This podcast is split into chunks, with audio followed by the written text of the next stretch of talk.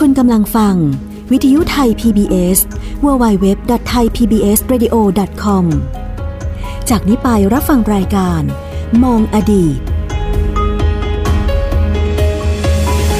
สวัสดีครับคุณผู้ฟังครับต้อนรับคุณผู้ฟังเข้าสู่รายการมองอดีตครับวันนี้ผมใหญ่ชวัฒน์พยกพันธ์จากวิทยุไทย PBS นะฮะคุณผู้ฟังครับก็มาพบกับคุณผู้ฟังในช่องทาง www.thaipbsradio.com แล้วก็แอปพลิเคชัน Thai PBS Radio นะครับรวมไปถึงฟังย้อนหลังได้ทุกช่องทางเลย แต่เพิ่มอีกช่องทางหนึ่งพอดแคสต์นะฮะคุณผู้ฟังฮะตอนนี้เมืองนอกเมืองนาเนี่ยเขาก็ฟังพอดแคสต์กันหมดแล้วล่ะนะฮะแต่ว่าเมืองไทยก็ยังไม่ค่อยได้รับความนิยมของเราก็ขอเริ่มต้นเป็นที่แรกเลยแล้วกันนะฮะคุณผู้ฟังครับ เอาล่ะโอเค วันนี้มองอดีตมีเรื่องอดีตมาให้ฟังนะฮะต้อนรับอาจารย์ท่านนี้คนที่จะมาเล่าอ่ามาเล่าเรื่องอดีตนะฮะให้เราได้ฟังถ้าผมเล่าอย่างที่บอกกันทุกสัปดาห์ ไม่ผ่านแน่ติดศูนย์ติดรอ มสด้วยฮะ ไม่สอบไม่ผ่านด้วยนะฮะคุณผู้ฟังฮะมผด้วยอ่าผู้ช่วยศาสตราจารย์ดรดินาบุญธรรมอาจารย์จากภาควิชาประวัติศาสตร์และหน่วยวิชาอารยธรรมไทยคณะอักษรศาสตร์จุฬาลงกรณ์มหาวิทยาลัยสวัสดีครับอาจารย์ครับ สวัสดีครับ และสวัสดีท่านผู้ฟังทุกท่านด้วยครับ ครับ บอก ผม ว่ารายการมองอดีต วิทยากรจะมาเล่าเรื่องอดีต แต่ไม่ได้หมายความว่าวิทยากรเดินออกมาจากอดีตนะ นะครับ ก็คืออาจารย์ เออ มีความรู้เรื่องของอดีตในหลากหลายนะฮะ โดยเฉพาะในแถบๆบ้านเรานี่แหละนะฮะ เออนะ นะฮะ ถ้าอยากรู้อะไรเนี่ยนะฮะต้องถามอาจารย์ ได้ครับ นะวันนี้เป็นเรื่องยากสำหรับผมมากๆ เออ ผมอ่านอ่าอาจารย์ส่งเรื่องคุณผู้ฟังฮะ เมาส์กันนิดหนึ่ ง อาจารย์ส่งเรื่องมาให้ คุณใหญ่คุณใหญ่ วันนี้อาจารย์อยากจะขอเล่าเรื่องนี้ ผมนี่ปุ่มขมับเลย เข้าไปอ่านแบบ โอ้โห ยากจังเลย นะฮะ คือจับใจความได้ว่าวันนี้จะเล่าเรื่องเกี่ยวข้องกับสมเด็จพระสังฆราชพระองค์หนึ่ง ครับ นะฮะที่มีความสำคัญต่อกรุงศรีเอ่อก รุงรัตนโกสินทร์ กรุงรัตนโกสินทร์ของเรานี่แหละ ครับ นะฮะซึ่งเป็นพระสังฆราชองค์ที่เจ็ด อ่า นะฮะอ่ะผมสรุปได้อย่างนี้ละกัน เพราะว่า ได้ได้ เพราะยากสำหรับผมมาก นะครับ แต่ว่าพระองค์พระองค์มีพระองค์ทรงพระราชนิพนธ์ อ่า หลากหลายหลายเรื่องเลย ครับ มีบางเรื่องที่เรารู้จัก อืม แล้วก็อีกหลายเรื่องที่เราไม่เคยสัมผัส ไม่เคยสัมผัส ใช่ นะครับ นะฮะ แต่ว่าถ้าเป็นเป็นคนที่เรียนหนังสือเรียนร่ำเรียนมาทางภาษาและวรรณคดีไทยเนี่ย อ่า ไม่มีใครที่จะไม่รู้จักสมเด็จพระสังฆราชเจ้า พระองค์นี้ต้องเรียกสมเด็จพระสังฆราชเจ้า ครับ เพราะท่านเป็นเจ้า ท่านเป็นลูกพระเจ้าแผ่นดิน เอาเอาเอา นะครับ ง่ายๆ คืออย่าง นะ ผมเนี่ยคุ้นกับพระนามของพระองค์ ครับครับ นะฮะ อ่า แต่ว่าถ้าจะให้พูดแบบไม่มีสคริปต์ เออ ผมเอ่ยพระนามพระองค์ไม่ถูก ไม่ถูกนะแล้วก็เพราะเอออาจจะ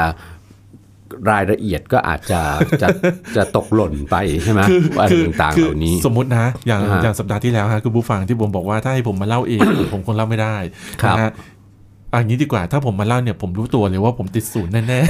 โถ ๆ คะแนนเต็มสิบผมได้ศูนย์แน่ๆอย่างนี้ อาจารย์ฮะคงต้องเป็นหน้าที่อาจารย์แล้วนะฮะที่ ครับ จะเล่าวันนี้เป็นพระองค์ไหนฮะ วันนี้วันที่ ครับ 12 ใช่ไหมธันวาคม ครับ นะครับเอ่อนะเมื่อวานนี้ อ่า นะ11 ธันวาคม ครับ เป็นวันที่ระลึกถึงนะสมเด็จพระสังฆราชเจ้านะสมเด็จพระสังฆราชพระองค์ที่ ครับ 7 ของกรุงรัตนโกสินทร์ ครับ นะครับเอ่อพระองค์ก็คือสมเด็จพระมหาสมณเจ้า กรมพระปรมานุชิตชิโนรส ครับ นะครับสมเด็จพระมหาสมณเจ้า กรมพระปรมานุชิตชิโนรสเนี่ยนะครับเรียนท่านผู้ฟังไปแล้วว่าท่านเป็นเจ้า ท่านเป็นลูกพระเจ้าแผ่นดิน ครับ นะครับ เป็นพระราชโอรสพระองค์ที่ 28 นะ ในพระบาทสมเด็จพระพุทธยอดฟ้าจุฬาโลก มหาราช ครับ ชกาลที่หนึ่ง ครั นะ บ กับเจ้าจอมมันดาจุ้ยนะครับ อืม นะท่านประสูติเมื่อวันที่ 11 ธันวาคม ปีพุทธศักราช 2333 ครับ นะครับ แล้วก็ถึงปีพุทธศักราช 2345 ครับ ในตอนไปไปไปปลายรัชกาลที่หนึ่งนะครับ อืม อ๋อเดี๋ยวประสูตรแรกประสูตรมี ค พ รับ ระนามว่าพระเจ้าลูกยาเธอ พระองค์เจ้าวาสุกรี ครับ คำว่าวาสุกรีเนี่ยเป็นชื่อของพญานาคองค์หนึ่ง อืม นะ อ่าฮะ เป็นเทพบุตรพญานาคองค์หนึ่ง ครับ นะครับนะก็เอาเอ่อพระราชทานเป็นพระนามพระเจ้าลูกยาเธอ พระองค์นี้พระองค์เจ้าวาสุกรีนะครับ ถึงปี 2345 เนี่ย พระองค์เจ้าวาสุกรีมีพระชนมายุ 12 พรรษา ครับ นะ ก็ผนวดเป็นสะเป็นสามเณร อืม นะครับพ ค ระ รั โด บ ดเป็นสามเณรนะแล้วก็ประทับที่วัดพระเชตุพน ครับ คือวัดวัดโพเนี่ย อ่าฮะ ท้ายพระบรมมหาราชวังเนี่ยนะค ครั รับ บซึ่งก็จะเป็นที่ประทับของท่านไปจนตลอดพระชนชีพของท่าน อืม นะครับ ฮะ ที่การที่พระองค์เจ้าวาสุกรีนะผนวดตั้งแต่เป็นสามเณรเนี่ยที่วัดพระเชตุพนเนี่ยก็ทำให้ท่านมีโอกาสนะพระองค์เจ้าวาสุกรีมีมีโอกาสได้เป็นสิทธิ์ ครับ นะเป็นสิทธิ์พระเถระผู้ใหญ่ในกรุงรัตนโกสินทร์ อืม นะครับ ที่เป็นปราชญ์คนสำคัญของ ครับ ยุคต้นรัตนโกสินทร์ ครับ นะครับคือสมเด็จพระพันรัตน์ที่วัดพระเชตุพนเนี่ย อ่าฮะ นะครับ ครับ สมเด็จพระพันรัตน์เนี่ยเป็นปราชญ์ที่รู้วิชาหนังสือ ทั้งหนังสือไทยหนังสือบาลี อ่าฮะ รู้พงศาวดารรู้วรรณคดี ครับ ต่างๆนะพระองค์เจ้าวาสุกรีก็ได้เป็นสิทธิ์สมเด็จพระพันรัตน์นะครับ แล้วก็ท่านก็อยู่ในสมณเพศ ครับ ท่านก็อยู่ในสมณเพศไปจนตลอดพระชนชีพนะ อ่าฮะ พอถึงสมัยรัชกาลที่3 ครับ นะครับพระชนมายุก็มากแล้ว ครับ ใช่ไหมพระชนมายุก็มากพอสมควรเอ่อท่านมีศักดิ์เป็นอะไรกับรัชกาลที่สามพระองค์เจ้าวาสุกรีเนี่ย ลูกพี่ลูกน้อง ลูกพี่ลูกน้องได้ยังไง เดี๋ยวนะเดี๋ยวนะเดี๋ยวนะเดี๋ยวนะเดี๋ยวนะเดี๋ยวนะเดี๋ยวนะเดี๋ยวนะโอ้ยอาจารย์จะ ลูกพี่ลูกน้องได้ยังไงคุณใหญ่ พระองค์เจ้าวาสุกรีเป็นลูกรัชกาลที่หนึ่งพระบาทสมเด็จพระนั่งเกล้าเจ้าอยู่หัวรัชกาลที่สามเป็นพระราชโอรสรัชกาลที่สองซึ่งเป็นพระราชโอรสรัชกาลที่หนึ่ง โอ ซึ่ง เค ป็น โอ ลูก เคโอเค อ่า โอเคโอเค พระองค์พระเจ้าวาสุกรีก็มีศักดิ์เป็นอา ใช่ ไหม ใช่ เป็นพระปิตุลาหรืออาของรัชกาลที่สาม อ่า ใช่ไหมครับ ถูกต้องถูกต้อง นะถึงรัชกาลที่3เนี่ยนะครับพระองค์เจ้าวาสุกรีนะครับเอ่อก็ดำรงตำแหน่งสำคัญ ครับ นะในรัชกาลที่3เนี่ยมีความเปลี่ยนแปลงอันหนึ่งในคณะสงฆ์เกิดขึ้น อืม พระบาทสมเด็จพระนั่งเกล้าเจ้าอยู่หัว ท่านโปรดให้รวบรวม เพราะว่าในรัชกาลที่3เนี่ย ครับ มีวัดที่สร้างเพิ่มขึ้นใช่ไหมในในเขตกรุงเทพเนี่ย ครับ นะมากเพิ่มขึ้น รวมทั้งวัดเดิมที่ที่เป็นวัดเก่าก่อนสร้างกรุงเทพ อ่า นะ ฮะ นะ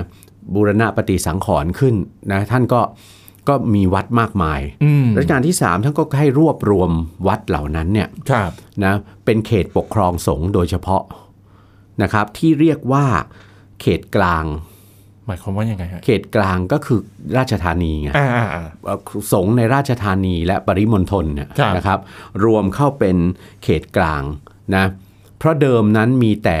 มีแต่เจ้าคณะเจ้าคณะ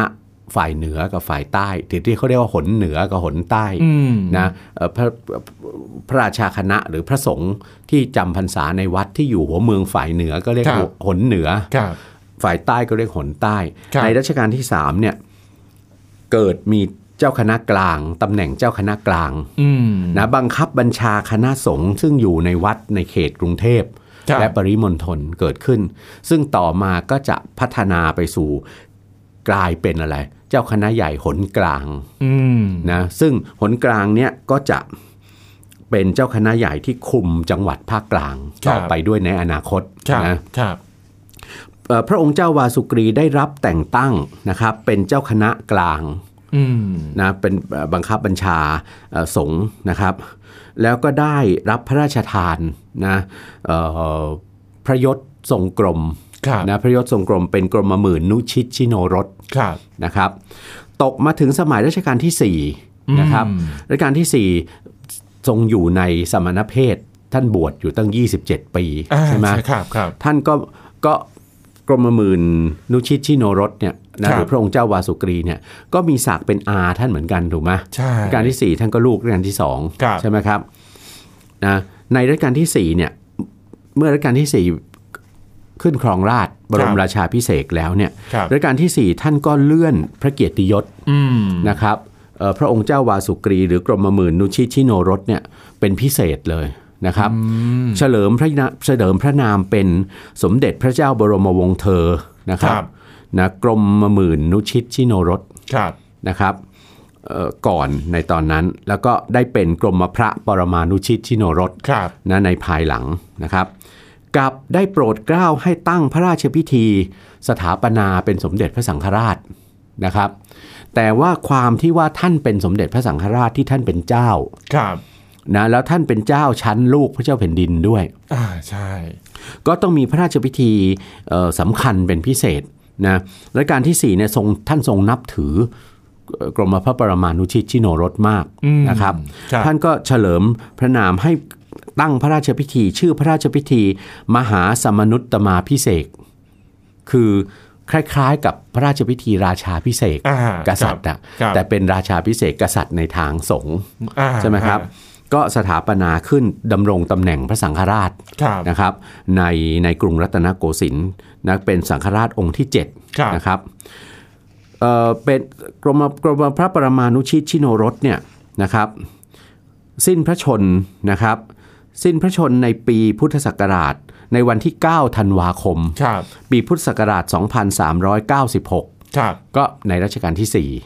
นะครับ ฮะ 4 สิ้นพระชนเมื่อพระชนมายุ 62พรรษา ครับ นะแต่ต่อมาถึงรัชกาลพระบาทสมเด็จพระมงกุฎเกล้าเจ้าอยู่หัว อืม นะครับหลังหลังรัชกาลทีสี่4 ไประหว่างรัชกาลทีสี่4 กับรัชกาลที่6เนี่ย ครับ นะคุณใหญ่ มีสมเด็จพระสังฆราชเจ้าเพิ่มขึ้นอีกสองพระองค์ อืม นะครับ ครับ เพิ่มขึ้นอีกสองพระองค์นะคือกรมกรมพระยาปวเรศวิริยาลงกรณ์ ครับ กับกรมพระยาวชิรยานวโรรส ครับ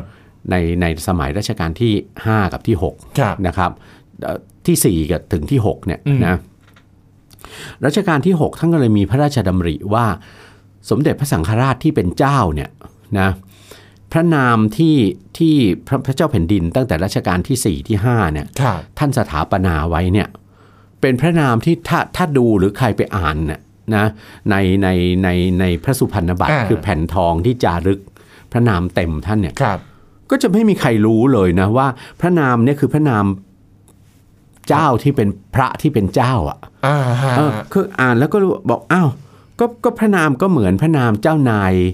ทั่ว ๆ ไป อ่าครับ ไม่ได้มีอะไรตรงไหนแสดงให้เห็นว่าเจ้าองค์นี้เป็นพระสงฆ์นะ คือคือ หรื ไม่ อ ได้ เป็นหรือเป็นประมุขทางสงฆ์ด้วย คือเป็นพระสังฆราช คือเหมือนกับไม่ได้บ่งบอกอะไรเลย ถูกต้องนะรัชกาลที่6ท่านก็เลยบอกอย่างนี้ไม่ได้ ต้องเฉลิมพระนามท่านด้วยว่าท่านเป็นพระสังฆราช ครับ ท่านเป็นใช่ไหม ครับ รัชกาลที่ 6 พระบาทสมเด็จพระมงกุฎเกล้าเจ้าอยู่หัวก็ทรงคิด คิดคำขึ้นมาหนึ่งคำเพื่อแสดงให้เห็นว่านี่คือพระสถานะของเจ้านายที่เป็นพระสงฆ์ อืม แล้วเป็นพระสังฆราชด้วย ครับ นะครับ ก็คือคำนำหน้าพระนามว่าสมเด็จพระมหาสมณะเจ้า อืม นะครับอ่ะสมเด็จพระมหาสมณะเจ้าแสดงว่าสมเด็จองค์นี้เป็นเป็นเจ้า อ่า ใช่ไหม ฮะ ฮะ อ่าฮะ นะมหาสมณะคือพระสงฆ์ พระสงฆ์ ใช่ไหม อ่าฮะ พระสงฆ์มหาสมณะเจ้าคือพระสงฆ์ผู้เป็นเจ้าเหนือสมณะคือพระสงฆ์ทั้งปวงก็คือเป็นประมุขสงฆ์ทั้งปวง ก็คือตำแหน่งสมเด็จพระสังฆราชนั่นเองใช่ไหมครับ อาจารย์แต่ทำไมแต่ทำไมพระองค์ไม่ไม่ใส่ไปเลยว่า อย่างเช่น พระสมเด็จพระสังฆราช อย่างเช่น สมเด็จพระสังฆราชเจ้าหรือ ไม่ อะไรอย่างเงี้ย ถ้าใช้เพราะอะไรต้องบอกว่าเพราะ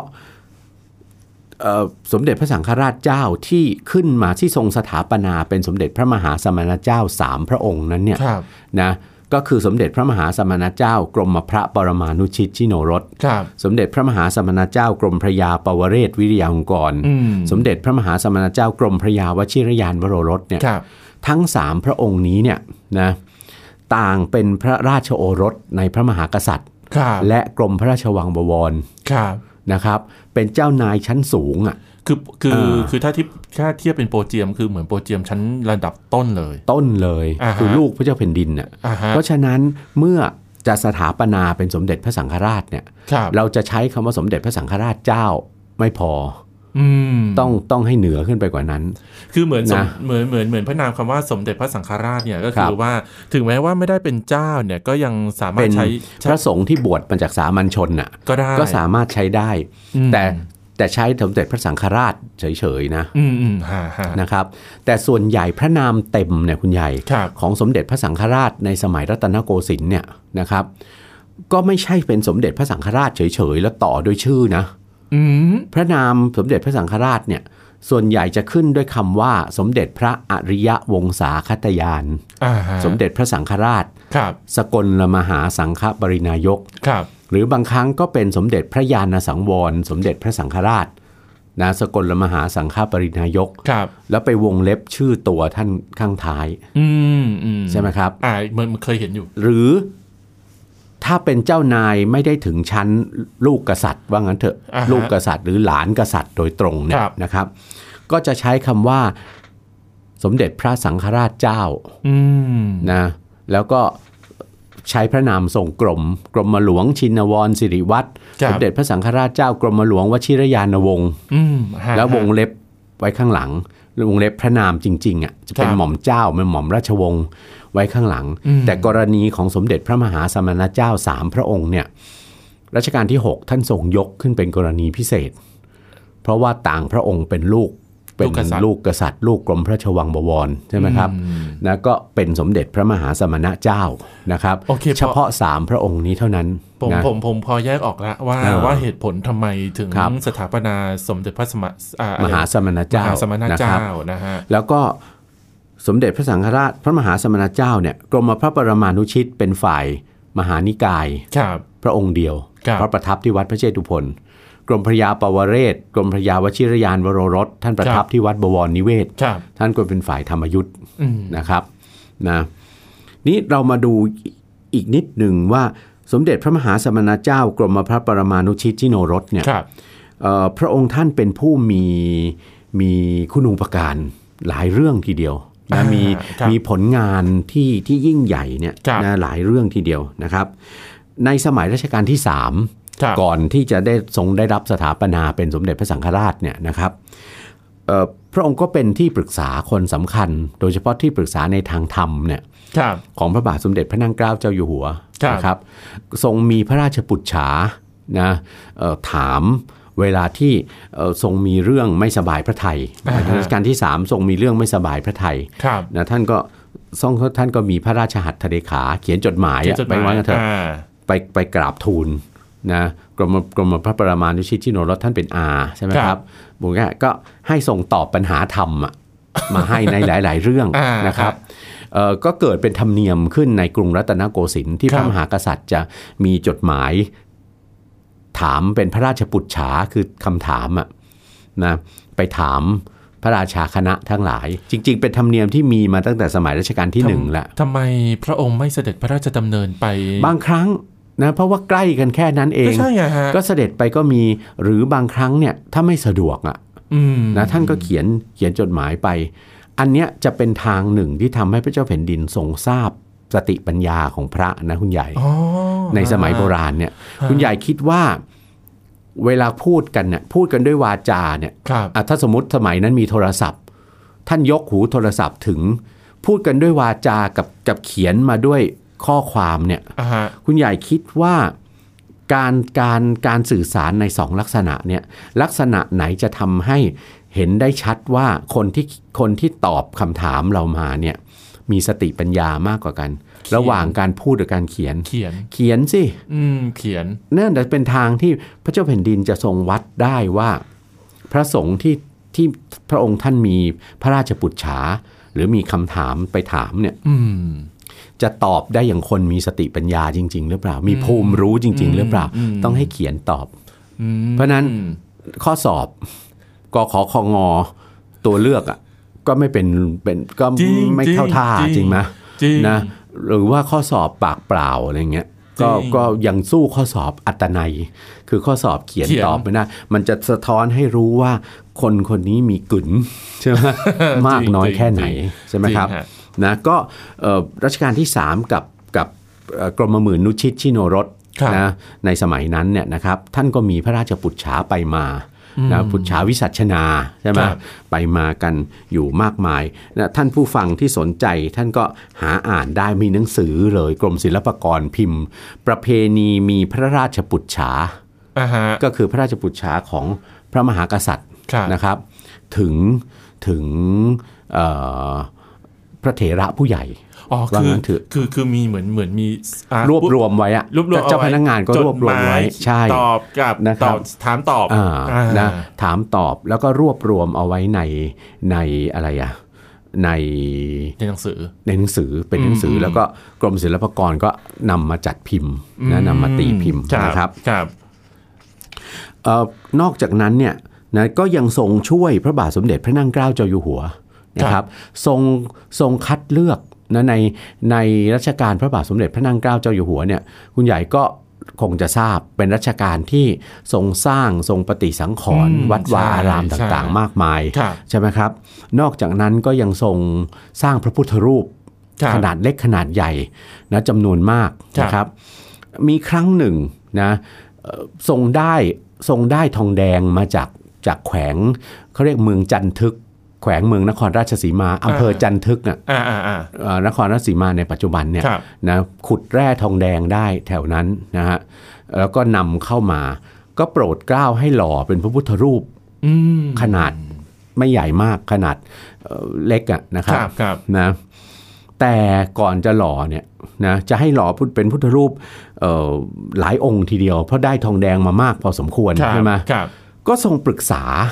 พระองค์เจ้าวาสุกรีเนี่ยก่อนกรมหมื่นนุชิตชิโนรสเนี่ยว่า พระองค์จะสร้างสร้างพระพุทธรูปทำไมพระองค์ยังต้องปรึกษาอีกล่ะครับ อ้าวก็ต้องปรึกษาพระสิ เนื่องจากแล้วแล้วต้องปรึกษาพระที่มีความรู้ด้วยว่า พระพุทธรูปที่สร้างกันมาเนี่ยตั้งแต่โบราณเนี่ย ครับ คุณใหญ่ ครับ มีไม่กี่ปางหรอกถูกไหม ปางห้ามญาติ พระพระ ปาง นั่งพระยืนว่างั้นเถอะ ใช่ใช่ ไหม นั่งยืน พระนั่ง นอน พระยืนพระนอน ใช่ แต่ที่นี้รัชกาลที่สามเนี่ยท่านต้องการจะทรงสร้างพระพุทธรูปหลายหลายๆอีกหลายหลายๆปาง อืม ท่านจะดูว่าในชีวิตของพระพุทธเจ้าเนี่ย ครับ นะตั้งแต่ตรัสรู้เป็นพุทธเจ้ามาเนี่ยจนถึงปรินิพพานเนี่ย ครับ นะครับทรงมีทรงทรงมีอะไรนะเหตุการณ์สำคัญอะไรต่างๆ เกิดขึ้นใช่ไหมในพุทธประวัติเนี่ย ฮะ ตั้งแต่ตรัสรู้ไปจนปรินิพพานเนี่ย ครับ นะครับเหตุการณ์สำคัญต่างๆ เหล่านั้นอ่ะอยากจะทรงเอามาสร้างเป็นพุทธรูป อืม ปางต่างๆใช่ไหม ครับ ก็ทรงปรึกษากรมหมื่นนุชิตชิโนรสเนี่ยนะให้ทรงคัดเลือกนะเหตุการณ์สำคัญต่างๆ ในพุทธประวัติเนี่ย ครับ เอามากำหนดเป็นปางพระพุทธรูป อืม อ่า อาจารย์ ก็ ไม่ มีพระมีมีพุทธรูปปางต่างๆ เกิดขึ้นอีก 37 ปาง เดี๋ยวนะ คือในความเข้าใจของผมผมนึกว่าอ่าอย่างเช่นปางห้ามญาติปางห้ามสมุดปางอะไรต่างๆ อะไรอย่างเงี้ย อ่า อ่ะปางหน้า อ่า ปรกปางอะไรอย่างเงี้ย อ่าฮะ ไม่ได้เกิดขึ้นสมัยก่อนหน้า เกิดขึ้น หรอ ก่อนหน้านั้น มีเกิดขึ้นก่อนหน้านั้นนะ อ่าฮะ แล้วก็เนี่ยกรมกรมพระปรมานุชิตชิโนรสท่านก็ทรงรวบรวม อ๋อ เอาของเก่ามาด้วย คิด อ่าฮะ เอาใหม่ด้วย อ๋อฮะ อ่า ฮะ รวมออกมาได้ทั้งสิ้น 37 ปาง โอ้ นะก็หล่อรัชกาลที่ 3 ท่านก็หล่อเป็นพุทธรูปองค์เล็กเนี่ยนะครับ ครับ 37 องค์ ครับ พระพุทธรูปองค์เล็ก 37 องค์เนี่ย ตอนแรกท่านหล่อเสร็จท่านก็มาประดิษฐานไว้ในพระอุโบสถ วัดพระแก้ว อ่า จนถึงสมัยรัชกาลที่ ครับ 4รัชกาลทีสี่ 4 ท่านก็มีพระราชดำริท่านบอก 37 เนี่ย มันพ้องกับจำนวนตัวเลข พระเจ้าแผ่นดินในสมัยอยุธยา บวกกับกรุงธนบุรีเป็น 34 ครับ บวกกับพระเจ้าแผ่นดินในกรุงรัตนโกสินทร์ก่อนหน้าท่านสามพระองค์พอดีเลย อ๋อโอ้ อ่ารัชกาลที่สี่ท่านก็เห็นเป็นสิ่งมงคลใช่ไหม ครับครับ ท่านก็โปรดเกล้าให้จารึกพระนามพระเจ้าแผ่นดินเนี่ยที่ฐานพระพุทธรูป ทั้งหมดเลย แต่ละองค์พระองค์ละ อ่าฮะ หนึ่งแล้วก็ทรงอุทิศเนี่ย ครับ ท่านก็ทรงพิจารณาก่อนว่าปางไหนจะอุทิศถวายพระเจ้าแผ่นดิน พระองค์ไหน พระองค์ไหน ครับ ใช่ไหมนะครับ อะไรต่างๆ เหล่านี้เป็นต้นนะ อืม เช่น ปางห้ามสมุทร ครับ ท่านอุทิศถวายสมเด็จพระนเรศวรมหาราชนะปางทรงบำเพ็ญทุกรกิริยา ครับ ท่านทรงอุทิศถวายสมเด็จพระเจ้าตากสินมหาราชอ่าท่านก็อาจจะดูพระราชประวัติ อืมอืมอืม นะภูมิหลังของพระมหากษัตริย์แต่ละพระองค์ด้วย ครับครับ ประมาณอย่างนั้นนะครับ ก็แล้วก็ทรงสร้างหอพระประดิษฐาน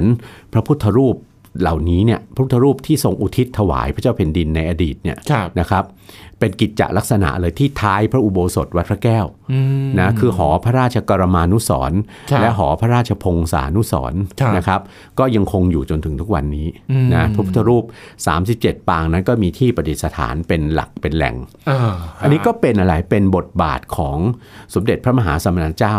กรมพระปรมานุชิตชิโนรสอีกเช่นเดียวกัน ครับ นี่มาถึงด้านอักษรศาสตร์ ครับ โอ้ท่านมีชื่อเสียงอย่างยิ่งนะท่านมีผลงานต่างๆ มีพระนิพนธ์เรื่องต่างๆ ที่เป็นวรรณกรรม อืม เรื่องสำคัญของ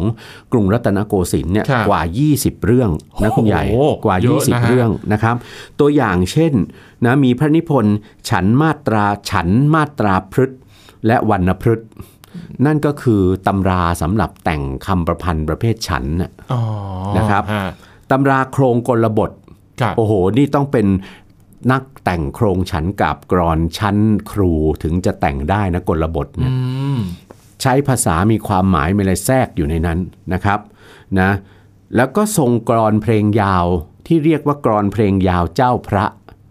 อ่ะอันนี้ใช้ทำอะไรอะอาจารย์ อันนี้เป็นวรรณกรรมเรื่องสำคัญ ครับ นะครับท่านกล่าวถึงเอ่อชีวิตท่านอะไรต่างๆ อยู่ในนั้นด้วยนะครับ ครับ รวมทั้งวรรณกรรมทางพุทธศาสนา ครับ นะครับ เรื่องสำคัญเลยคือ พระปฐมสมโพธิก ถา ก็คือประวัติของพระพุทธเจ้าอะ ครับ พระพุทธประวัติเนี่ย ครับ พระพุทธประวัติเนี่ยคุณใหญ่ที่อยู่ในพระไตรปิฎกเนี่ยนะครับ มีคัมภีร์เฉพาะที่เรียกว่าคัมภีร์พระปฐมสมโพธิ อืม นะครับ ถ้าได้ยินชื่อนี้ให้หมายถึงให้รู้ได้ทันทีว่านี่คือเรื่องพุทธประวัติ อ๋อ ที่อยู่ คบ ในพระไตรปิฎก ครับ นะกรมพระปรมานุชิตชิโนรสท่านก็ทรงดึงเอา พุทธประวัติที่อยู่ในคัมภีร์พระไตรปิฎกเนี่ยนะครับ มาเรียบเรียงนะเป็นภาษาไทย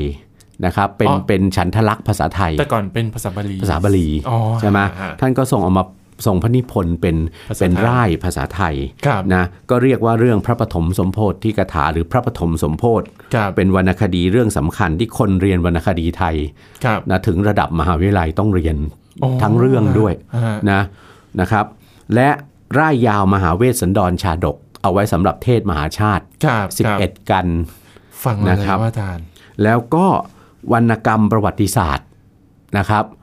ที่เพราะว่าโอ้โหตอนเป็นตอนเป็นเนนเนี่ยท่านท่านคงจะทรงศึกษาเยอะไปหมดเลย ครับ ท่านก็ดึงเอาเรื่องในพระราชพงศาวดารเนี่ยนะที่ได้ทรงศึกษามาเนี่ย